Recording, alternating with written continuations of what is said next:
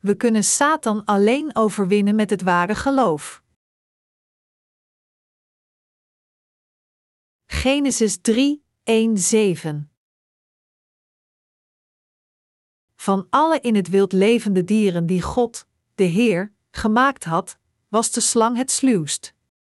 Dit dier vroeg aan de vrouw: Is het waar dat God gezegd heeft dat jullie van geen enkele boom in de tuin mogen eten? We mogen de vruchten van alle bomen eten, antwoordde de vrouw, behalve die van de boom in het midden van de tuin. God heeft ons verboden van de vruchten van die boom te eten of ze zelfs maar aan te raken. Doen we dat toch, dan zullen we sterven. Jullie zullen helemaal niet sterven, zei de slang. Integendeel, God weet dat jullie de ogen zullen opengaan zodra je daarvan eet, dat jullie dan als goden zullen zijn en kennis zullen hebben van goed en kwaad. De vrouw keek naar de boom. Zijn vruchten zagen er heerlijk uit, ze waren een lust voor het oog, en ze vond het aanlokkelijk dat de boom haar wijsheid zou schenken. Ze plukte een paar vruchten en at ervan. Ze gaf ook wat aan haar man, die bij haar was, en ook hij at ervan. Toen gingen hun beiden de ogen open en merkten ze dat ze naakt waren.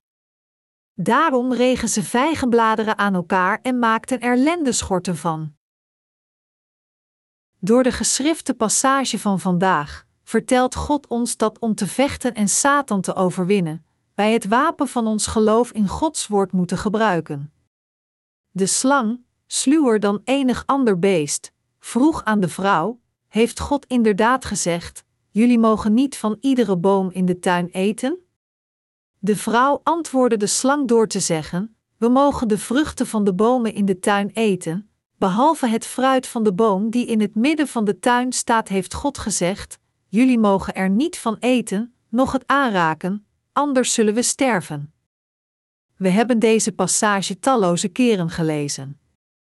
Hier in deze passage kunnen we zien dat het de zwakke vrouw was die als eerste door Satan misleid werd. En we zien hoe de duivel Adam liet vallen door Eva. Echter, toen de slang, die Satan symboliseert, naar Eva kwam en haar misleidde, had Eva hem kunnen overwinnen als zij op zijn aanval had gereageerd door haar geloof in het woord van God te plaatsen. Deze gebeurtenis werd natuurlijk in Gods voorzienigheid goedgekeurd. Niettemin, hoewel de slang een simpele vraag stelde, faalde Eva te geloven in de elementaire waarheid, en dientengevolge werd zij de gevallen voorvader van de mensheid. We kunnen Satan alleen overwinnen als we geloof hebben. We moeten in Gods woord geloven. Als u geloof hebt in het woord van God, zult u sterk en in vrede zijn. Echter, diegenen die niet geloven in Gods woord hebben geen rust in hun harten, en hun gedachten zijn zeer rommelig, zo erg zelfs dat als zij het woord van God lezen, zij het niet kunnen aannemen met geloof, maar ze blijven het keer op keer analyseren. Eva struikelde over een simpele vraag geopperd door Satan. Toen Satan zei: Heeft God inderdaad gezegd: Jullie mogen niet van iedere boom in de tuin eten? Wat had zij anders kunnen zeggen? Als Eva iemand geweest was die echt geloofde in het woord van God, dan het enige dat zij hoefde te doen, toen zij verleid werd door Satan, was te zeggen: Nee, God vertelde ons alleen dat we niet mogen eten van de boom van de kennis van goed en kwaad in het midden van de tuin. Hij zei dat we onherroepelijk zouden sterven als we daarvan eten.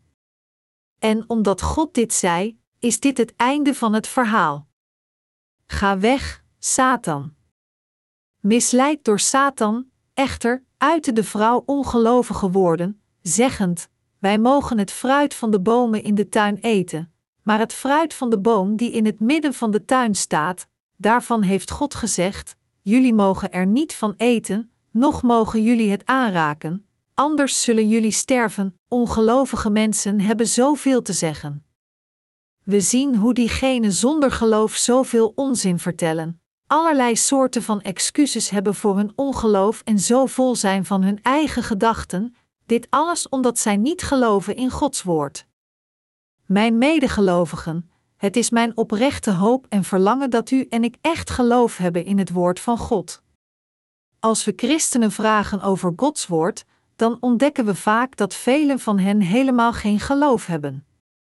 Zelfs onder diegenen die de Heer ontmoet hebben door het ware evangelie, zijn er veel mensen die gemakkelijk struikelen op hun weg, omdat zij geen geloof hebben in het woord van God.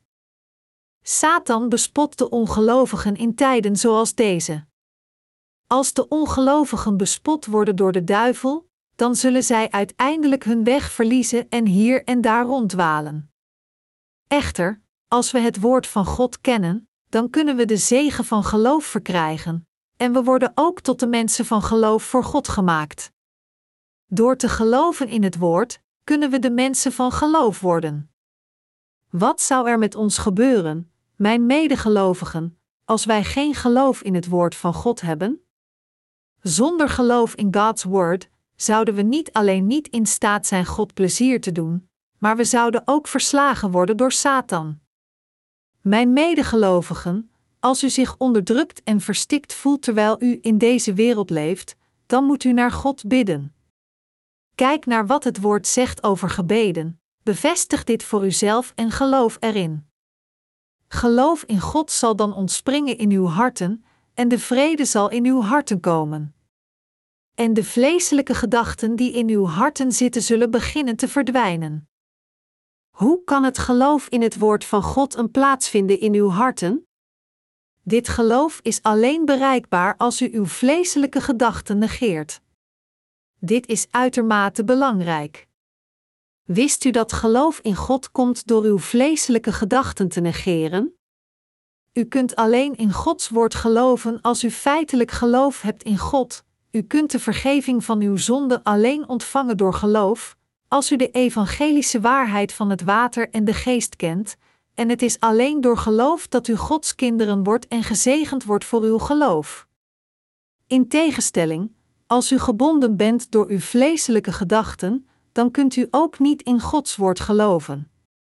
Dit is precies wat er met Eva gebeurde, die niet in Gods woord kon geloven vanwege haar eigen vleeselijke gedachten.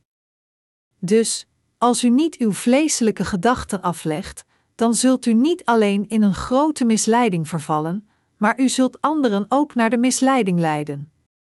Dit gebeurt door het gemis van geloof in God en in Zijn woord. Adam en Eva werden verdreven uit het paradijs omdat zij niet konden geloven in Gods woord. Het was door deze enkele tekortkoming, het gebrek van geloof in God, dat hun lot werd bezegeld.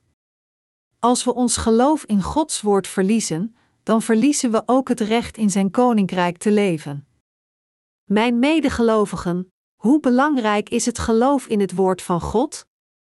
Er is niets anders dan alleen het geloof in het woord van God dat ons in staat stelt Satan te overwinnen. Als men een geestelijk leven wil leven, dan moet men geloof hebben in Gods woord. Het is als we geloven in het woord van God dat wij de mensen van geloof worden. De waarheid is simpel, niet waar? Wat zal er met ons gebeuren als we geloven in God's woord? We zullen de mensen van geloof worden. We kunnen God dan blij maken, omdat wij de mensen van geloof zijn geworden. Maar wat zal er gebeuren als we niet geloven in Gods woord? We zullen dan ongelovige mensen worden, die niet geloven in Gods woord en dien gevolgen, zullen we allemaal onze levens onder een vloek leven om uiteindelijk onze vernietiging te bereiken. Toen ik verder ging met mijn ambt, besefte ik nog meer hoe belangrijk het is geloof te hebben in het woord van God. Dus, ik ben er volledig van overtuigd dat mijn leven afhangt van mijn geloof in Gods woord. Zonder een dergelijk geloof ben ik niets. Maar als ik geloof heb in Gods woord, dan ben ik veel moediger en zoveel meer gezegend. Ik kan God alleen maar bedanken dat Hij mij een dergelijk geloof heeft gegeven. Door mijn geloof in Gods woord, en alleen door dit ene ding, word ik gezegend door God en leef ik gelukkig. Maar zonder dit geloof kan ik alleen een ongelukkig en miserabel leven leven.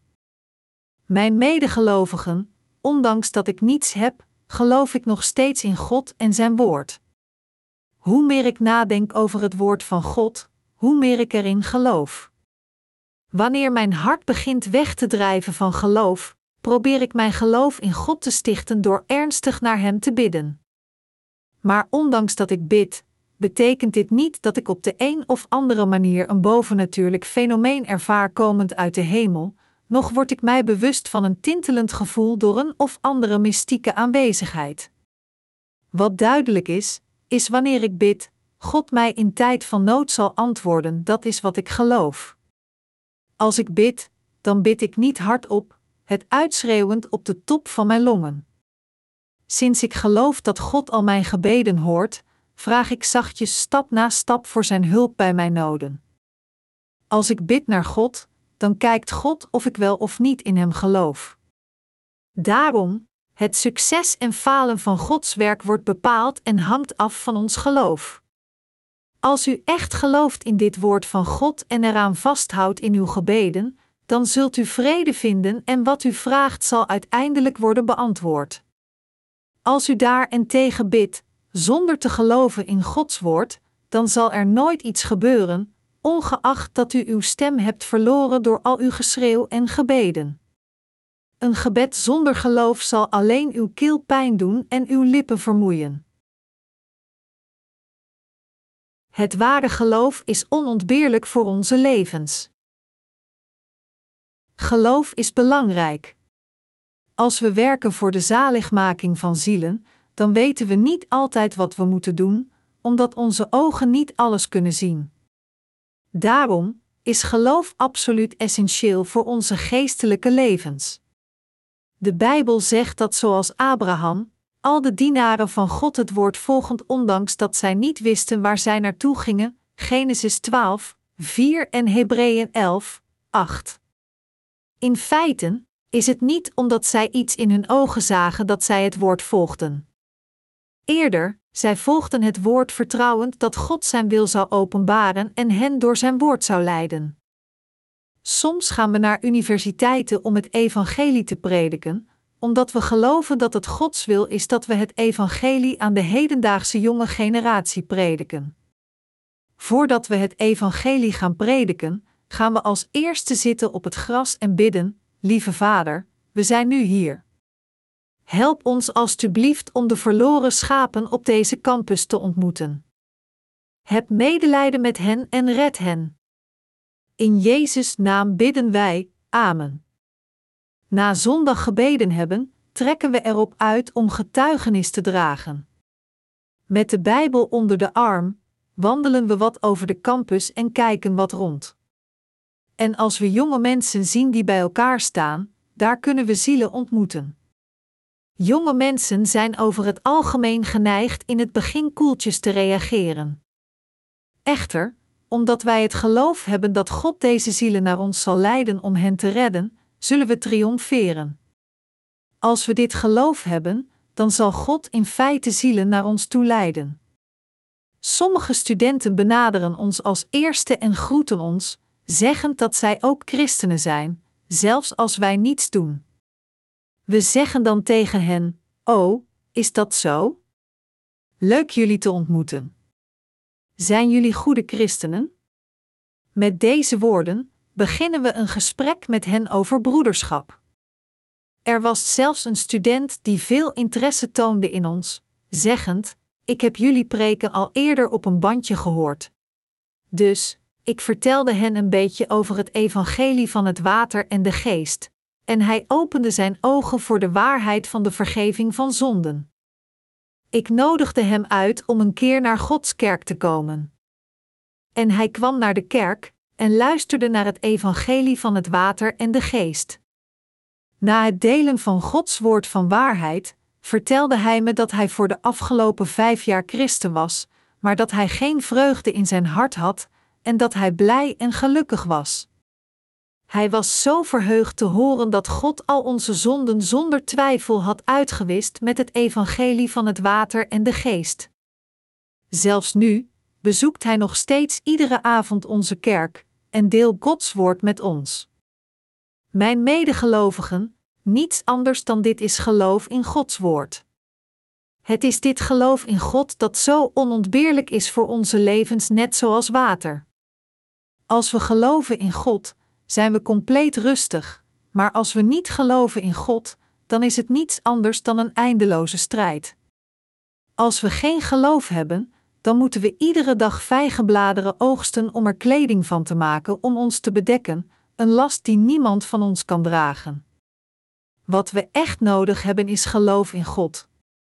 Het is veel belangrijker geloof te hebben in Gods woord dan een of andere theorie te kennen. We moeten als eerste dit geloof hebben om Jezus Christus te kennen, gelovend in het evangelie van het water en de geest, om de vergeving van onze zonden te ontvangen. En na de ontvangst van de vergeving van onze zonden, moeten we geloof hebben in de zegeningen die gevonden worden in God.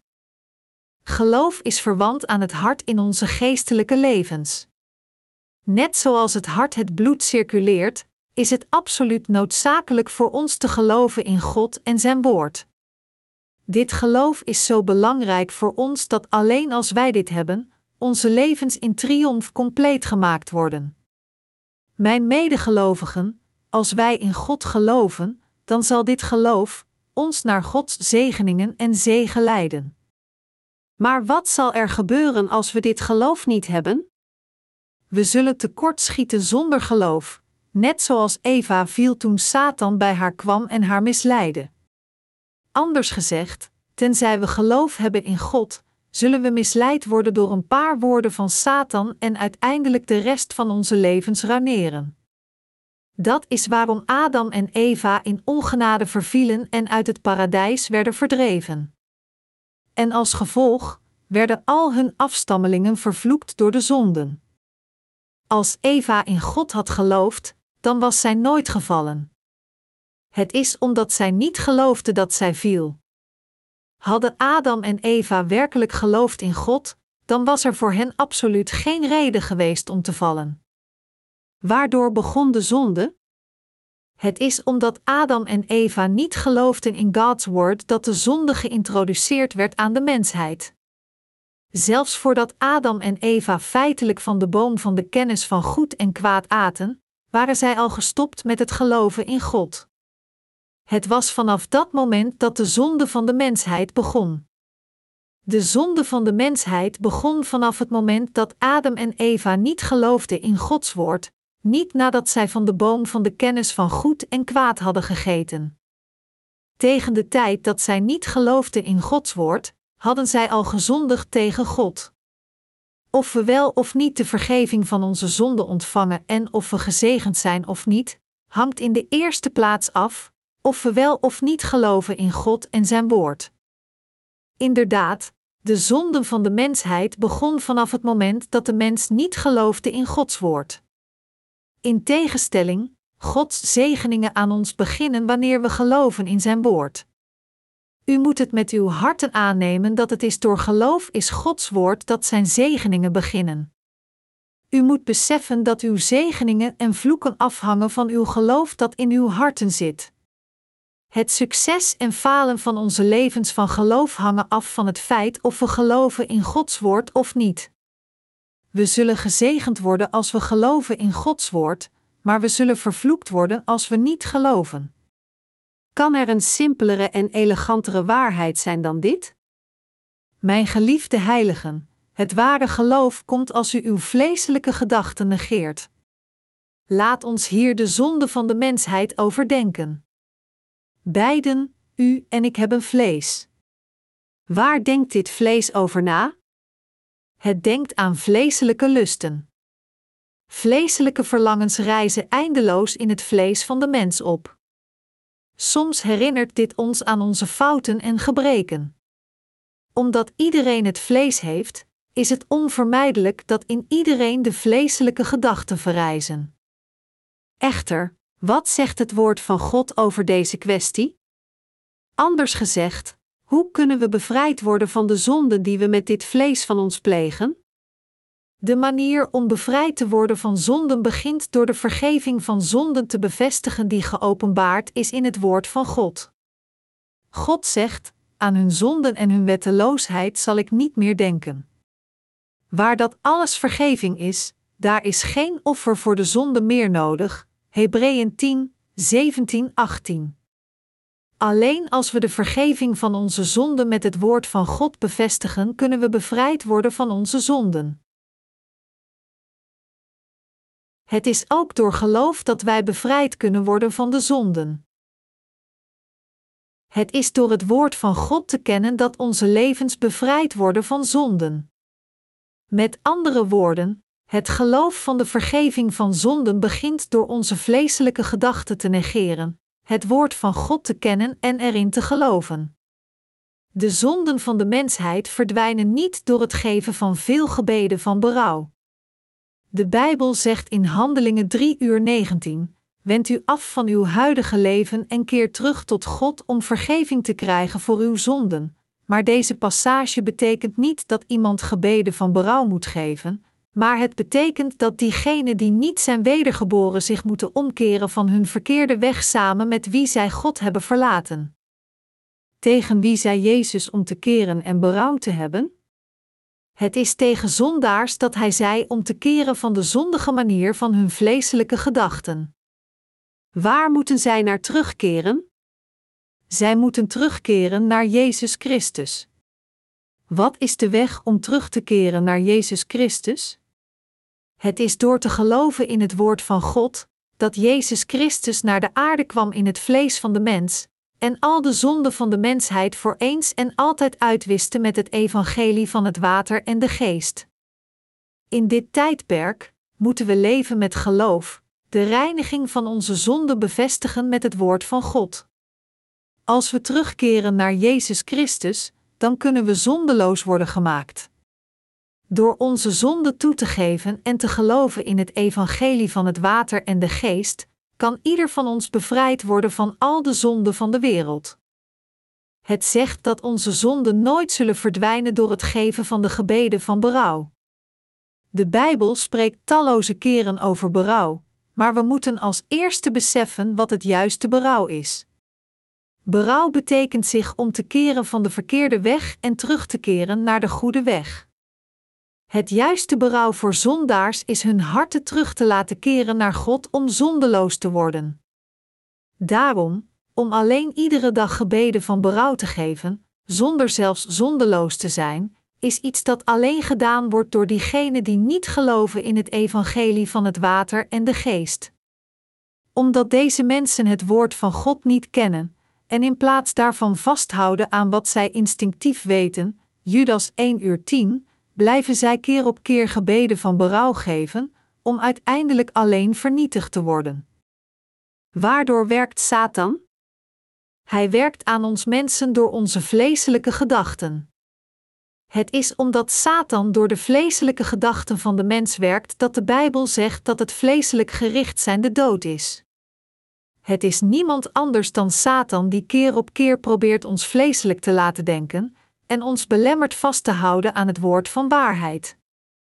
Diegenen van ons die de vergeving van zonden hebben ontvangen door te geloven in het evangelie van het water en de geest, moeten zich dit ook duidelijk herinneren. Per slot van rekening herinneren wij ons niet onze zwakheden en vleeselijke fouten die we hadden nadat wij de vergeving van onze zonden hebben ontvangen? Natuurlijk doen we dat. Iedereen die zich dit niet herinnert, kan alleen stom zijn. Dat verschillende vleeselijke gedachten die in u opstijgen, is het bewijs van het feit dat u leeft en dat uw verstand volledig functioneel is. Hoewel we nog steeds onze gebreken herinneren, zelfs na de ontvangst van de vergeving van onze zonden, als we opnieuw bevestigen met het evangelie van het water en de geest hoe het woord van God zegt dat onze zonden werden weggewassen, dan kunnen we gemakkelijk bevrijd worden van deze last. Van de andere kant echter, als we nog steeds gevangen zijn door onze eigen gedachten, zelfs na de ontvangst van onze zonden, dan zullen we veranderen in speeltjes van Satan. Terwijl vleeselijke gedachten voortdurend blijven verrijzen in uw hoofden en harten, als u gevangen bent door deze gedachten, dan zult u vernietigd worden. U hebt vleeselijke gedachten, maar op hetzelfde moment gelooft u ook in het woord van God. Welke van deze twee moeten we geloven, onze eigen gedachten of het woord van God? De volledige zegening komt niet als we geloven in de gedachten van de mensheid, maar als we geloven in Gods woord. Voor diegenen van ons die wedergeboren zijn door het evangelie van het water en de geest, is het als we het woord van God lezen dat wij geleid worden door de Heilige Geest. Dus, de Bijbel zegt: als u dat wel doet, zult u zeker sterven. Als u echter uw zondige wil dood door de geest, zult u leven. Alle die door de geest van God worden geleid, zijn kinderen van God. Romeinen 8, 13, 14. De wijzen geloven in God's Word. Als we het woord van God lezen, kunnen we zonder enige twijfel geloven dat al onze zonden inderdaad zijn uitgewist, maar ondanks dit zien we nog steeds onze vleeselijke gedachten verrijzen. Zelfs na de ontvangst van onze vergeving van onze zonden, hebben we nog steeds de behoefte keer op keer te zondigen. Mijn medegelovigen, hoewel u de vergeving van uw zonden hebt ontvangen, is uw vlees nog steeds levend, en dat is waarom uw verstand voortdurend belaagd wordt door vleeselijke lusten. Het is precies omdat dergelijke gedachten in uw verstand komen dat u feitelijk beseft wie u echt bent, en dat u geen enkel moment zonder te geloven in het evangelie van het water en de geest kunt leven. Anders gezegd, het is omdat ons vlees zo ontoereikend is dat wij de Verlosser Jezus Christus nodig hebben, die kwam door het evangelie van het water en de geest, en het woord van zaligmaking onontbeerlijk voor ons is. Hoe heeft Jezus Christus dan onze zonden uitgewist? Het is staatgeschreven in het woord van de geschriften. Toen Jezus verleid werd door Satan, zei hij tegen hem: Ga weg, Satan. Want er staat geschreven: Aanbid de Heer, uw God, vereer alleen Hem. Matthäus 4 uur 10. Waarom zei Jezus dit om Satan te verslaan? Dat is omdat Jezus ook het werk van de Vader deed door te geloven in het woord, en niet volgens zijn eigen gedachten. Sinds Jezus ook vlees had, en na veertig dagen gevast te hebben, kwamen ook vleeselijke gedachten van voedsel in zijn verstand. De duivel appelleerde aan het zwakke vlees van Jezus, zeggend: Als u de zoon van God bent, verander deze stenen dan in brood en eet hen. Maar Jezus Christus sprak het woord van God en zei tegen Satan: Er staat geschreven: De mens leeft niet van brood alleen, maar van ieder woord dat klinkt uit de mond van God. Als het op onze levens van geloof aankomt, dan is het het woord van God dat ons geloof beschermt en ons naar het geloof leidt. Mijn medegelovigen, zelfs als we verder gaan met onze levens van geloof, worden we nog steeds overstroomd door mensgemaakte gedachten. Echter, als we het woord van God lezen, komen geestelijk gedachten in ons verstand. De kwestie is hier waar onze harten zich op richten als deze twee gedachten verrijzen, of het richting onze vleeselijke gedachten of geestelijke gedachten is. Ik heb u al verteld dat geloof komt door onze vleeselijke gedachten te negeren. De Bijbel zegt dat diegenen die leven volgens het vlees hun verstand richten op de dingen van het vlees, maar diegenen die leven volgens de geest richten hun verstand op de dingen van de geest, en dat vleeselijk gericht zijn de dood is, maar geestelijk gericht zijn het leven en vrede is. Geestelijk gericht zijn is na te denken over het woord van God, die geest is, en om de betekenis van dit woord te kennen en er dienovereenkomstig in te geloven. Uw eigen gedachten te negeren is de eerste stap richting geloof. Het is vanaf dat moment dat uw geloof de eerste vorderingen maakt. Talloze mensen die nu prediken in christelijke gemeenschappen begrijpen zelfs niet het woord van God, maar zij beweren er allemaal in te geloven. Kerkleiders staan in de kansel en roepen: Ontvang het vuur. En de congregatie wordt helemaal gek, schreeuwend: Kom, de Heilige Geest, komt, komt. Maar gaan wij naar de kerk om onze emotionele noden te bevredigen? Nee, we gaan naar de kerk om het woord van God te horen. Als u toevallig in een kerk bent waar u het woord van God nergens hoort, maar waar alleen rituelen overheersen, dan is deze kerk niet Gods kerk. Nu in dit tijdperk beweren talloze mensen het woord te prediken. Maar ondanks dit is het water van leven aan het opdrogen. Moet Gods kerk niet een plaats zijn waar Gods woord wordt gepredikt? En moeten de dienaren van God niet Gods woord willen prediken en het evangelie van het water en de geest verspreiden, het ware woord van God? Als een prediker het woord van God open heeft liggen, moet hij dan niet praten voor dit woord van God, eerder dan over zichzelf op te scheppen? Gods dienaren moeten Gods woord prediken, en de gelovigen in God moeten op zijn minst verlangen zijn woord te horen en weten wat God zegt. Kwam u naar de kerk om te leren over literatuur? Om te leren over filosofie? Of te leren over ethiek? Komen filosofen naar de kerk om te luisteren naar filosofische discussies, alsof zij minder over dit onderwerp weten dan pastoors? Als het dergelijke seculiere zaken zijn die we willen leren, zou het dan niet veel nauwkeuriger en betrouwbaarder zijn te leren van de experts? Wat de predikers betreft, moeten we zorgvuldig onderzoeken of zij de rechtvaardigheid van God verspreiden of hun eigen rechtvaardigheid. Mijn medegelovigen, waarom gaat u naar de kerk?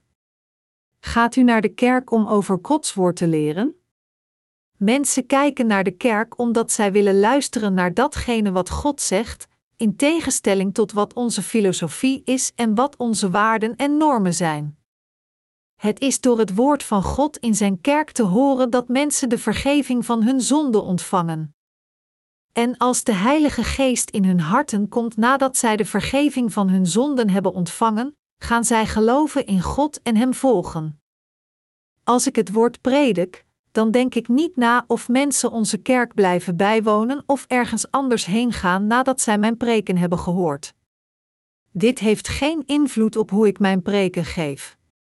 Echter, ik weet dat bepaalde zielen zullen geloven als zij het evangelie van het water en de geest horen, terwijl anderen, als er geen zorg voor wordt gedragen, stevast ergens heen gaan na dit ware evangelie gehoord te hebben. Het is inderdaad pure slechtheid iedereen als een lid van de kerk te accepteren alleen om het aantal van de congregatie te verhogen. De heiligen mogen dan zeldzaam zijn, maar dat is niet wat belangrijk is. Wat belangrijk is dat zij geloof hebben, zonder geloof zijn ze compleet nutteloos. Dat is waarom, ongeacht wie ik tegenkom, ik altijd het evangelie van het water en de geest predik. En als het evangelie wordt gepredikt, iedereen die erin gelooft ontvangt de vergeving van hun zonden. Aan diegenen die de vergeving van hun zonden hebben ontvangen, vraag ik de kerk trouw te bezoeken. Ik moedig al de wedergeboren aan naar Gods kerk te komen, want diegenen die zijn wedergeboren door te horen en te geloven in het evangelie van het water en de geest moeten bij hun mede-wedergeborenen heiligen zijn. Aan diegenen die niet geloven in het evangelie van het water en de geest, is het niet nodig aan te dringen dat zij alleen onze kerk moeten bezoeken. In plaats van hen te vertellen naar onze kerk te komen, vertelt ik hen als eerste dat zij wedergeboren moeten zijn door het evangelie van het water en de geest. En dan gebaseerd op het woord van God, zal ik hen vertellen wat Gods kerk is en welk soort van geloof het juiste geloof is. Sinds Gods dienaren toevertrouwd zijn, zijn woord te prediken, kunnen we niet, als Gods dienaren, falen zijn woord te verspreiden. Alleen als we trouw het woord van God prediken, kunnen we diegenen die God niet kennen en het evangelie van het water en de geest terug laten keren naar God, en het voor hen mogelijk maken de vergeving van zonde in hun harten te ontvangen.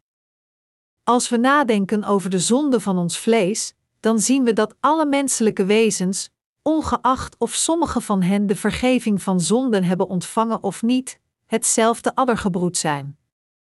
Dus alle menselijke wezens plegen zonde net zoals iedereen. Maar waarom is het dat alleen diegenen die niet de vergeving van zonde hebben ontvangen lijden vanwege de zonden?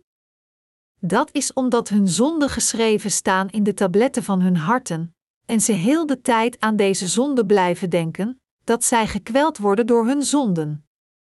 Waar er dergelijke zonden zijn, daar is lijden, oordeel en vloeken.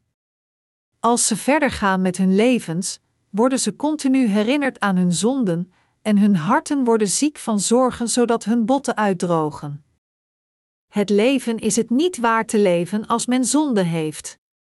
Men kan eten, maar er is geen smaak, men kan spelen, maar er is geen plezier, men kan werken, maar er is geen beloning.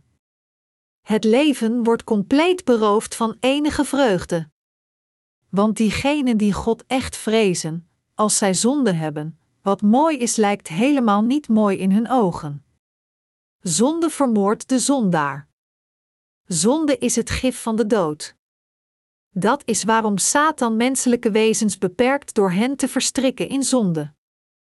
Hij hitst hen op zonde te plegen, en als ze eenmaal aan de zonde vervallen, dan beschuldigt hij hen van zonde. De duivel klaagt hen aan, zeggend: U hebt gezondigd, niet waar? Zeker hebt u dat. Dit is wat de duivel doet. Hebt u dit niet eerder ervaren?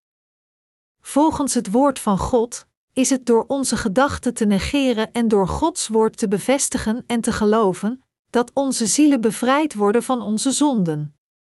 Dit is de eerste stap om het geloof binnen te gaan en het geheim van een leven dat wandelt met de Heer. De Bijbel zegt dat Abraham het woord van God volgde. Hoewel diegenen die de vergeving van hun zonden hebben ontvangen nog steeds fouten maken, is er voor hen een manier om bevrijd te worden van hun fouten. Als zij hun vleeselijke gedachten negeren en opnieuw nadenken over dat wat het woord van God feitelijk zegt, hunnen zij bevrijd worden van hun vleeselijke verstand en hun lijden. De Bijbel verklaart: wie zal Gods uitverkorenen aanklagen? God zelf spreekt hen vrij, Romeinen 8 uur 33. Als het woord van God zegt dat al onze zonden zijn uitgewist door het evangelie van het water en de geest, wie kunnen ons dan ooit veroordelen? Is dit niet de klaarblijkelijke waarheid? Dit is niets anders dan het geloof van de apostel Paulus. En dit geloof is absoluut onontbeerlijk voor ons. Nu dat wij de vergeving van onze zonden hebben ontvangen, betekent dit dan nu dat wij het woord niet langer nodig hebben? Nee. Integendeel, we hebben dit woord de hele tijd nodig, omdat het door het woord van God is dat wij de vergeving van onze zonden ontvangen en het is inderdaad volgens dit woord van God dat wij wandelen. Gods woord is het woord van leven en het brood van leven. Ondanks dat ons vleeselijk verstand onze gebreken blijft openbaren, vertelde God ons dat Hij zich onze zonden en onze fouten niet herinnert. Mijn medegelovigen, gelooft u in dit woord, dat God zich onze zonden en fouten niet herinnert? Als u hierin gelooft, hebt u dan nog steeds uw zonden, of zijn ze allemaal verdwenen? Ze zijn allemaal verdwenen. Dit, mijn medegelovigen, is iets wonderbaarlijks. Als een bepaalde waarheid in het rijk van het verstand komt, dan wordt deze waarheid in minder dan geen tijd licht en onze harten worden ogenblikkelijk verlicht. Het rijk van het verstand is zo wonderbaarlijk. Het hart kan door onze ogen niet gezien worden, maar het is veel ingewikkelder dan dit lichaam dat feitelijk gezien wordt door het oog. Het is iets wonderbaarlijks. Onze harten zijn zo delicate dat als we iets verkeerds met onze harten omarmen, wij een vreselijke pijn voelen. Pijn aan het hart is veel pijnlijker dan een lichamelijke wond. Niettemin, onze harten worden hersteld als we vasthouden aan het woord van God, zeggend: Satan probeert mij weer te misleiden. Hij heeft Adam en Eva al eerder voor de gek gehouden, en nu probeert hij mij ook te misleiden. Jij duivel! Wat een brutaliteit! Verdwijn Satan! Wat is het evangelie van waarheid? Het is euangelion of het goede nieuws. Het Griekse woord voor evangelie is euangelion, en er werd gezegd dat het de dynamis van God had. Het Griekse woord dynamisch betekent hier kracht, macht of vermogen, waar we het woord dynamiet van krijgen, Romeinen 1 uur 16. Inderdaad, het evangelie van het water en de geest kan al onze zonden van de tabletten van onze harten met een enkele slag verwijderen. Geen enkele zonde kan ooit bestaan voor het evangelie van het water en de geest, ongeacht hoe diep het ook verstopt zit in onze harten. Als u gelooft in het evangelie van het water en de geest, dan zullen al uw zonden voor eens en altijd worden weggewassen, of zij verstopt zijn achter rotsen, onder de grond of in het bos van onze harten. Weet u hoe machtig het evangelie van het water en de geest is? Hebt u de kracht van het ware evangelie van het water en de geest gezien? Mijn medegelovigen, het is het evangelie van het water en de geest dat de ware kracht heeft. Laat ons met dit machtige evangelie al diegenen die talloze mensen misleiden en bedriegen om meer mensen in hun schoot samen te brengen overwinnen. Hoe fantastisch is het evangelie van het water en de geest? Ik kan niet anders dan te praten over hoe gezegend het evangelie van het water en de geest is. Van tijd tot tijd worden we aan onze zonden herinnerd en onze harten lijden hierdoor. Maar Jezus Christus zei: Hun zonden en hun wetteloze daden zal ik mij niet meer herinneren. Als we worden herinnerd aan onze gebreken en onze vleeselijke fouten, dan moeten we nadenken over datgene wat onze Heer hier zei: dat Hij nooit meer de kwestie van onze zonden en onze wetteloze daden ter sprake zou brengen. Gelooft u hierin, mijn medegelovigen? God zegt: Heb ik niet al de zonden van uw vlees doorgegeven aan mijn zoon? En is mijn zoon niet voor u aan het kruis gestorven? Werden al uw zonden niet doorgegeven aan het lichaam van mijn zondeloze zoon? Moet mijn zoon opnieuw sterven? Is het niet genoeg dat hij al eenmaal zo gestorven is? Nooit meer mag u zeggen dat u zonden hebt. Ik zal iedereen neerslaan die mij opnieuw over deze kwestie uitdaagt. Wat het meest walgelijke is voor God is te bidden om de zonden die Jezus al heeft uitgewist opnieuw uit te wissen. Maar ondanks dit knielen talloze christenen voor het kruis en bidden: Heer, ik heb vandaag weer gezondigd. Ik heb gisteren ook gezondigd. Heer, vergeef mij voor mijn zonden en was hen weg. Dit is niets anders dan het dwaalbegrip van de gebeden van berouw. Maar zittend op zijn troon, wil God alleen tegen hen zeggen: Suggereert u dat ik faalde al uw zonden uit te wissen met het evangelie van het water en de geest toen ik mijn zoon stuurde? Het is omdat u niet gelooft in dit evangelie van het water en de geest dat uw zonden nog steeds intact zijn. Dan nog, als christenen naar de kerk gaan, dan bidden zij nog steeds: Heer, vergeef mij alstublieft. Ik heb zoveel gezondigd. Ik zal nooit meer zondigen, zegt onze Heer dan, zeker, ik zal afwachten, sinds ik zo vol van genade en barmhartigheid ben, zal ik nog een beetje langer wachten? Absoluut niet. Maar ondanks dit, komen zij de volgende dag om dezelfde gebeden van berouw te geven, smekend: Heer, vergeef alstublieft mijn zonden. Deze mensen kennen de evangelische kracht van het water en de geest niet. Zonder het evangelie van het water en de geest is er voor hen geen manier om de vergeving van hun zonden te ontvangen. Mijn medegelovigen, het grootste hartzeer voor God is als Hij de mensen naar Hem ziet bidden om hun zonde uit te wissen, want zij geloven niet in het evangelie van het water en de geest gegeven door Jezus Christus, en daarom blijven hun zonden nog steeds intact. Te bevestigen met het woord van God dat Jezus Christus al de zonde van de mensheid voor eens en altijd uitwiste door te worden gedoopt en zijn bloed te vergieten toen hij naar deze aarde kwam meer dan 2000 jaar geleden, hierin te geloven met het hart, en daardoor de vergeving van zonden te ontvangen, is de weg naar het koninkrijk van de hemel.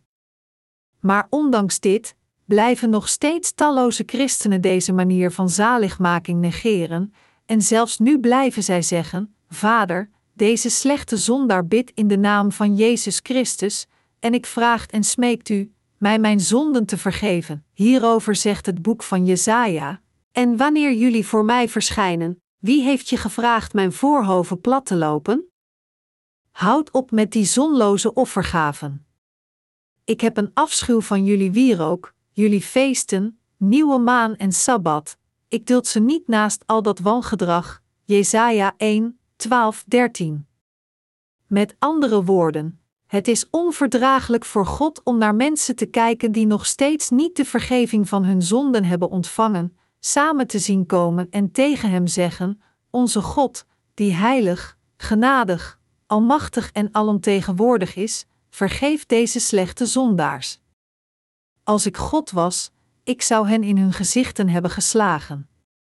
Als ik al mijn schepsels had gered door mijn zoon te offeren, en deze schepsels zouden naar mij toekomen en zeggen: Ik ben een zondaar, dan zou ik als eerste tegen hen zeggen: U weet niet beter, en dus begrijp ik waarom u dit zegt. Ga vandaag naar de kerk, ontmoet de broeders en zusters die het evangelie hebben gehoord, en luister naar het evangelie van het water en de geest, maar als zij blijven volhouden, ik verklaar mezelf een zondaar voor God en de mens, dan zou ik hen genadeloos vertrappen. God echter verdraagt en wacht geduldig op dergelijke mensen. Als God zegt dat Hij alle zonden heeft uitgewist, dan heeft Hij inderdaad alle zonden uitgewist. Wat is de noodzaak om aan te dringen op onze eigen gedachten, zeggend: Hoe kan ik zondeloos zijn, als ik constant herinner word aan mijn zonden? Hoe kan ik geen zonden hebben, als ik de ene zonde na de andere zonde blijf plegen? Wat het meest afschuwelijke is voor God is te negeren wat Hij al volbracht heeft en Hem weer iedere dag vragen onze zonden te vergeven. Op voorhand wetend dat u zonde zou plegen, nam Jezus al de zonde van de wereld weg met het evangelie van het water en de geest. Dus, het enige dat u nu moet doen is dit te weten en dien overeenkomstig te geloven met dankbaarheid. Het is ongepast van u in plaats daarvan te zeggen: dit is niet aannemelijk of dat u het moeilijk vindt dit te geloven. Mijn medegelovigen, u mag dan in staat zijn het woord van God vers na vers op te zeggen, maar dit betekent niet dat uw geloof correct is. Wat u moet weten is de ware betekenis verstopt in het woord van God. Anders gezegd, u moet begrijpen wat het woord van God betekent. Wij mensen zijn verontrust door de herinnering aan onze zonden. Wat ons van dit lijden bevrijdt is niets anders dan het woord van God, en dat wat ons redt van al onze zonden is het geloof in het evangelie van het water en de geest, dat Gods woord is. We moeten ons herinneren dat het geloof is dat ons laat triomferen. Hetzelfde principe geldt ook als het erop aankomt onze gebeden beantwoord te krijgen. Het is door geloof dat wij onze gebeden door de Heer beantwoord krijgen. God is onze Vader, niet waar? En Jezus Christus is ons hoofd, en wij zijn leden van zijn lichaam, niet waar? Zouden de ouders niet voorzien in de noden van hun kinderen, en zou het hoofd niet voorzien in datgene wat nodig is voor het lichaam? We moeten nadenken over geloof in samenhang tot God de Vader en het correct leren. En om te leren over geloof, moeten we luisteren naar het woord van God. En wat in het verstand van de leiders is, moet worden doorgegeven en in onze harten ontvangen worden door geloof. Het is dan dat we leren over geloof. Het is nutteloos zomaar zelf te zeggen: Ik geloof, ja, ik geloof. Mijn medegelovigen, wat is het dat afbreuk doet van uw overtuiging dat u de vergeving van zonden hebt ontvangen? Het zijn uw eigen gedachten die uw geloof belemmeren. Gelooft u in het geschreven woord van God? Gelooft u in datgene wat het woord zegt, dat Jezus u gered heeft van de zonde van de wereld door het evangelie van het water en de geest? Sommige mensen, zelfs als zij het woord horen zeggen, daar is het lam van God, dat de zonde van de wereld wegneemt. Johannes 1 uur 29 denken nog steeds, Jezus nam alleen de erfzonde weg, niet mijn persoonlijke zonden. Dit is niets anders dan vleeselijk ingesteld te zijn. Ze zeggen: denk er eens over na. Hoe kan Jezus al mijn zonden hebben weggenomen, als ik nu nog steeds zonde pleeg? Is dit niet een beetje raar? Ik kan het gewoon niet met mijn hoofd begrijpen. Oh, dus Jezus nam mijn oorspronkelijke zonde weg, maar ik moet iedere dag berouw tonen voor mijn persoonlijke zonden. Dus dit is hoe ik de vergeving van zonden ontvang. Ja, nu zie ik het. Net zo, proberen mensen het eeuwige woord van God te interpreteren door het in hun vleeselijke gedachten te passen. En dat is waarom zij de ene fout na de andere fout blijven maken. Mijn medegelovigen, nam Jezus echt alleen onze erfzonde weg, maar niet onze persoonlijke zonden? Ontvangen de mensen de vergeving van zonden door iedere dag de gebeden van berouw te geven? De Bijbel zegt: wat onze eigen natuur wil brengt de dood, maar wat de geest wil brengt leven en vrede. Romeinen 8, 6. We moeten in Gods woord geloven precies zoals het geschreven is, en niet door het met onze eigen gedachten te vermengen. Als de Bijbel zegt dat Jezus al de zonde van de wereld wegnam, dan nam Jezus hen inderdaad allemaal weg. Als de Bijbel zegt dat al onze zonden werden doorgegeven aan Jezus, dan werden zij ook doorgegeven aan Jezus. En als de Bijbel zegt dat Jezus Christus weer van de dood verrees, dan is Hij ook weer van de dood verrezen. Het gemiddelde IQ van de mensheid is amper drie cijfers. Als menselijke wezens heibel en bezwaar maken tegen Gods woord met hun beperkt niveau van intelligentie, dan kan Hij die in de hemel woont alleen maar lachten. Jezus is het Lam van God dat de zonde van de wereld wegnam. Jezus zei zelf dat het voor hem gepast was heel de rechtvaardigheid te vervullen door het evangelie van het water en de geest, en hij vervulde het inderdaad.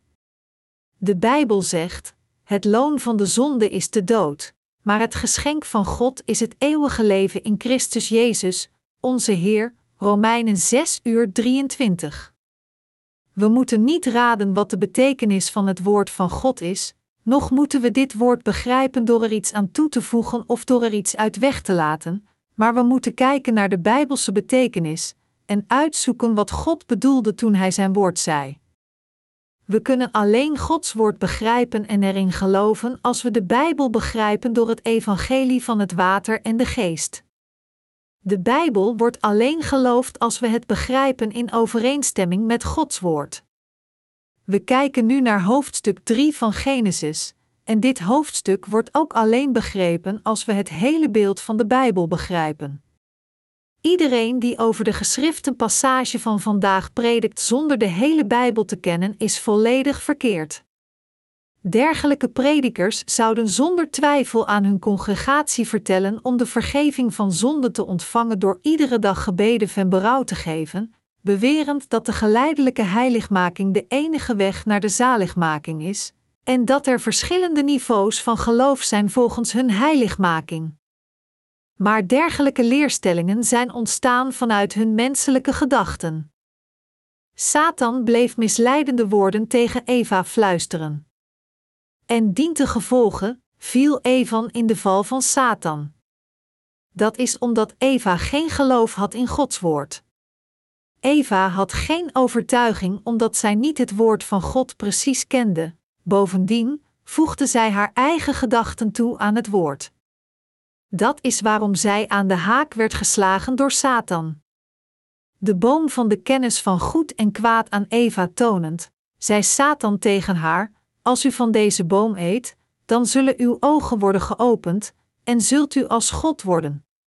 Dus, misleid door Satan, nam Eva het fruit van de boom van de kennis van goed en kwaad en at ervan. Maar wat gebeurde er vervolgens? Werd ze echt zoals God? Nee, natuurlijk niet. Maakten de daden van Adam en Eva hen heiliger? Nee, zij werden niet heiliger. Integendeel, ze waren er slechter aan toe na het eten van de verboden vrucht. Als menselijke wezens hun eigen pogingen toevoegen aan dat wat God heeft gedaan, dan ruïneert dat Gods werk volledig. God zei dat Hij de mens op de zesde dag maakte en op de zevende dag rustte. God zei ook dat Hij de zevende dag zegende en het heilig verklaarde. Door al onze zonden uit te wissen en ons te zegenen, heeft God ons rust gegeven.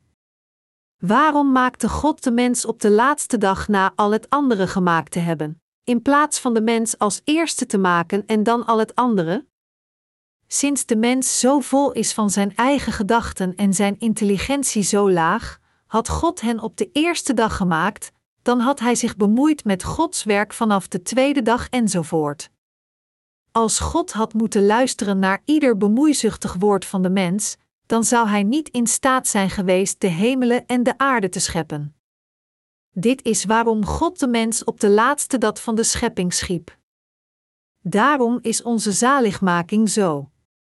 De Bijbel zegt: In Christus immers heeft God, voordat de wereld gegrondvest werd, ons vol liefde uitgekozen om voor Hem heilig en zuiver te zijn, en Hij heeft ons naar Zijn wil en verlangen voorbestemd om in Jezus Christus Zijn kinderen te worden, tot eer van de grootheid van Gods genade, ons geschonken in Zijn geliefde Zoon, Efeziërs 1, 4, 6. Voor de stichting van de wereld, voordat God ons gemaakt had, wist Hij dat wij zouden vallen en geboren zouden worden als zondaars, en dus in Zijn plan, wist Jezus Christus al onze zonden voor eens en altijd uit, ons heilig en ons tot Gods eigen mensen makend. Het was nadat God onze zaligmaking volledig had vervuld dat Hij ons vertelde te geloven. Hij liet het probleem van onze zonde niet gewoon onopgelost, en zei dan: Ik zou waarschijnlijk met u moeten overleggen over dit probleem. Hoe denkt u hierover? Had God een dergelijk vraag aan ons mensen gesteld, en had God al onze woorden in overweging genomen, dan zou onze planeet veranderd zijn in een vuilnisbelt. Het rijk van geloof is geen democratie. Het lijkt alsof een kerk ervan bloeit als het met alle woorden rekening houdt, maar het ware geloof zou vroeg of laat uit de kerk verdwijnen. Ik houd zoveel van de waarheid van Jezus Christus. Waarom? Omdat het de enige waarheid van zaligmaking in deze wereld is. God zei over zichzelf: Ik ben Jehovah, de naam Jehovah betekent, Hij die zelf bestaat, voor Hem hebben wij niets meer te zeggen. Hij is de schepper die door zichzelf bestaat, en wij zijn al zijn schepsels. Werkelijk niemand kan iets zeggen tegen God. De naam Jezus betekent de Verlosser. Jezus is God zelf, maar hij kwam naar deze aarde incarneerde in het vlees van de mens om ons mensen te redden. Het is omdat hij God zelf is dat deze zaligmaking mogelijk was, en wie hierin gelooft, zal de ware vergeving van zonde ontvangen en Gods eigen kind worden. Toch blijft Satan voortdurend proberen ons te misleiden. Hij fluistert tegen ons, zoals hij van tevoren tegen Eva had gefluisterd: God weet dat jullie de ogen zullen opengaan zodra je daarvan eet, dat jullie dan als goden zullen zijn en kennis zullen hebben van goed en kwaad. Maar het is niet door iets zelf te doen met onze daden van het vlees dat onze ogen geopend worden, maar het is door te geloven in Gods woord dat onze ogen geopend zijn, we de vergeving van zonde ontvangen en we de waarheid weten. Het is door te geloven in Zijn woord dat wij een onwankelbaar geloof bereiken. Mijn medegelovigen, te geloven in Gods woord, dat is waar geloof overgaat. Het is dit geloof in het woord van God dat ons rechtschapen voor God laat staan. Het is door Gods woord te kennen, het te bevestigen en erin te geloven dat wij bevrijd worden van Satans misleidingen. Iemand zei dat kennis macht is.